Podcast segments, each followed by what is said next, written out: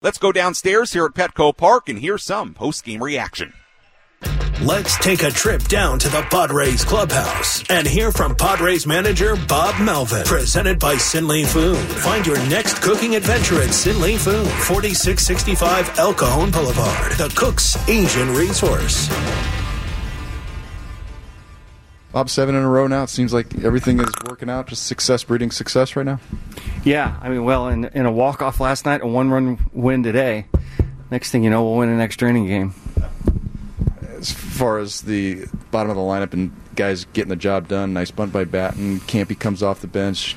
Choi comes off the bench. Seems like everybody's doing their job right now. Yeah, I mean, that's what you'd like to think we have the ability to do. So, you know, those aren't easy at bats. You know, it's a tough righty. camp. He's coming in forward, doing the right thing, staying the other way, trying to keep him in the air because there's a lot of ground balls from him. Um, and then Choi just trying to get a ball in the air. So it's a nice play by their center fielder, but two really good at bats. At times we need them. You know, our pinch hit numbers have been horrible this year. So, you know, a lot of things that we have not done this year very well are showing up here and during the streak. You don't often go with the righty righty matchup, but obviously you have a lot of confidence in Campusano yeah. right now. He's swinging the bat great and has been, you know, so knew it was coming. And like I said, it, it's more the approach off Lawrence than anything else to, to just try to keep him in the air. And I, you know, it's not the hardest hit ball in the world, but it's the right approach and ended up being uh, obviously a huge hit. Another nice outing for Seth. It looked like the first inning, a little bit of command issues, but settled down pretty nicely. What did you see change? Uh, you know what? I I thought his curveball was better today too. At times, both of his breaking balls. Sometimes he'd been leaving it back door to some of the lefties, not quite getting it there. So, you know, it's I don't. There've been a few times this year where he's one hitter away from coming out, and he ends up getting a double play. So, you know, I was talking to him a little bit about that. It's kind of like that gear, that reliever gear, where you know you have something with guys on base to, you know, get you out of a jam, and the timeliness of it was good.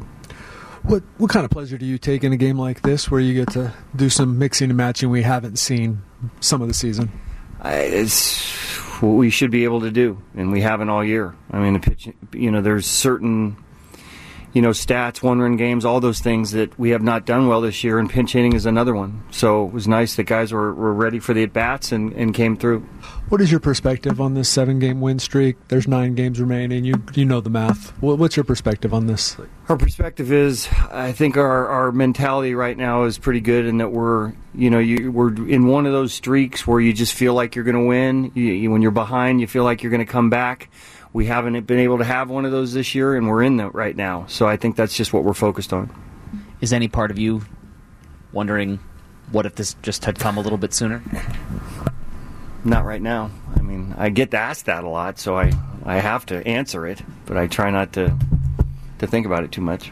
To get the late game execution, that's kind of what you've been missing in those spots. Right. Like the seventh inning today is something that hasn't happened a lot this season is there anything specific that that triggered that that allowed that to happen there, or is it just it just happened today? just ha- like, is there anything that triggered this win streak? Is there, you know, walk off last night, one run?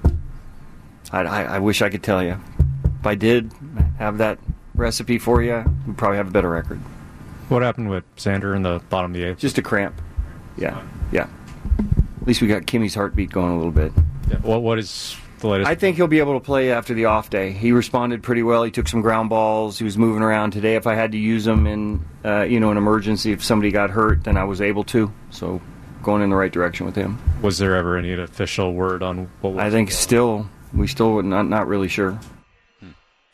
That was Bob Melvin from down by the clubhouse here at Petco Park following this 3-2 win for the Padres against the Colorado Rockies. Sam Levitt with you on our post-game coverage from inside the loft here at the Western Metal Building at Petco Park. A lot to dive into there from what Bob Melvin had to say, and we told you this pregame Ha-Seong Kim was out in the field before today's game taking ground balls, so sounds like there's a pretty good chance he may be back in the lineup on Friday as they still try to figure out what was causing uh, that abdominal pain that has now caused him to miss four straight games. And hopefully, with the off day, uh, hopefully he's ready to go for Friday. And, and good to hear with Xander Bogaerts, it was just a, a cramp, so that should be no big deal for Xander, who, oh by the way, continues to just be tremendous in the month of September. He had three more hits today and a run scored, and he's just putting the ball in play and Uh, he's been very, very good as of late. We've, we've read off the numbers uh, earlier today on the pregame. We'll dive a little bit deeper into that later. We'll also dive into what Seth Lugo did today because you heard Bob Melvin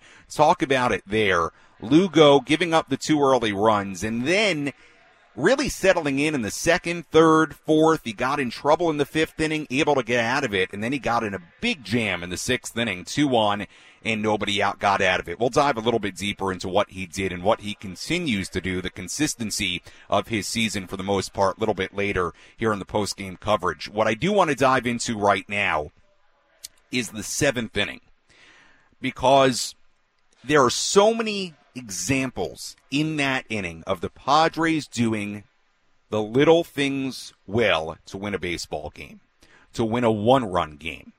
And you heard Bob Melvin allude to it. Right now, this team is doing things they've struggled to do for the most part this season. And it's a big part of why they've won seven in a row. It's a big part of why they've now played much better baseball over the last couple of weeks. They are doing some things that they really struggled to do throughout the majority of this season. And yes, of course, it does make you wonder and, you know, just kind of, I don't know if angry is the right word, but just say, man, what if this had happened just a month ago, just even a few weeks ago? If they could have found this, what they're doing right now, the looseness, the ease, everything we're seeing, uh, and this team really clicking on all cylinders in a way they have not clicked all year. Now, is what it is. It's happened when it's happened, and um, unfortunately, the, the, clock is ticking on this season, and in all likelihood, barring some sort of miracle, uh, it's likely happened too late. But let's talk about that seventh inning. Juan Soto draws a walk. This is against Chase Anderson, the starter for Colorado. Manny Machado flies out, infield single for Garrett Cooper to put runners on first and second base. Uh, Trent Grisham ends up pinch running for Cooper. Then a pitching change. Justin Lawrence, right-hander, comes in for Colorado. Matthew Batten lays down a bunt, a really good one, well executed, bases loaded. After that, Padres go to Luis Campusano. Now keep in mind, Brett Sullivan, the starter, is a lefty. It's a righty and Lawrence on the mound. So Bob Melvin said, I don't care about righty lefty. I'm going righty righty because this guy, Luis Campusano, continues to hit the ball well, a, a, great approach at the plate.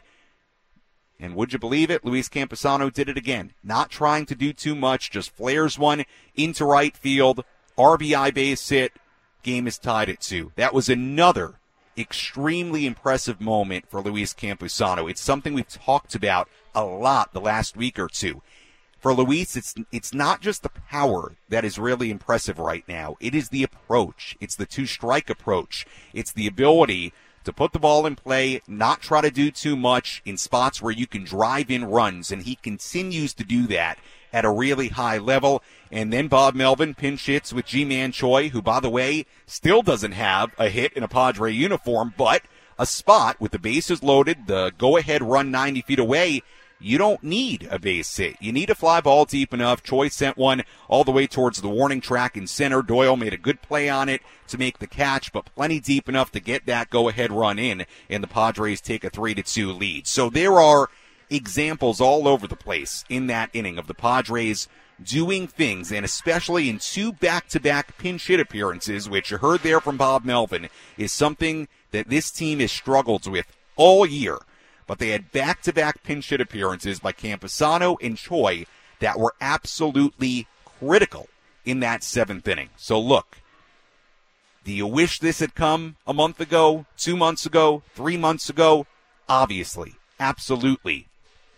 It is what it is. It's happening right now. And the bottom line is that they are certainly doing a lot of things throughout this seven game win streak that they didn't do well early in the season. Really not early in the season for the majority of this season, really until a couple of weeks ago. And uh, it's showing in the games they're winning. It's showing in the types of games they're winning. The 2 nothing win yesterday, a walk-off win on a Bogaerts home run. Their first walk-off win since April. A one-run win here today. We know that's been a category that has caused this team so much trouble here in 2023. And like Bob Melvin sort of joked about at the start of the press conference. What's next? An extra inning win, something the Padres haven't done this year, but you kind of get the feeling next time they go to extra innings, well, you feel way, way better about it right now than you did a month ago, right? Because they're doing little things executionally to win baseball games right now. So, again, does it erase the first 140 games or so? It does not.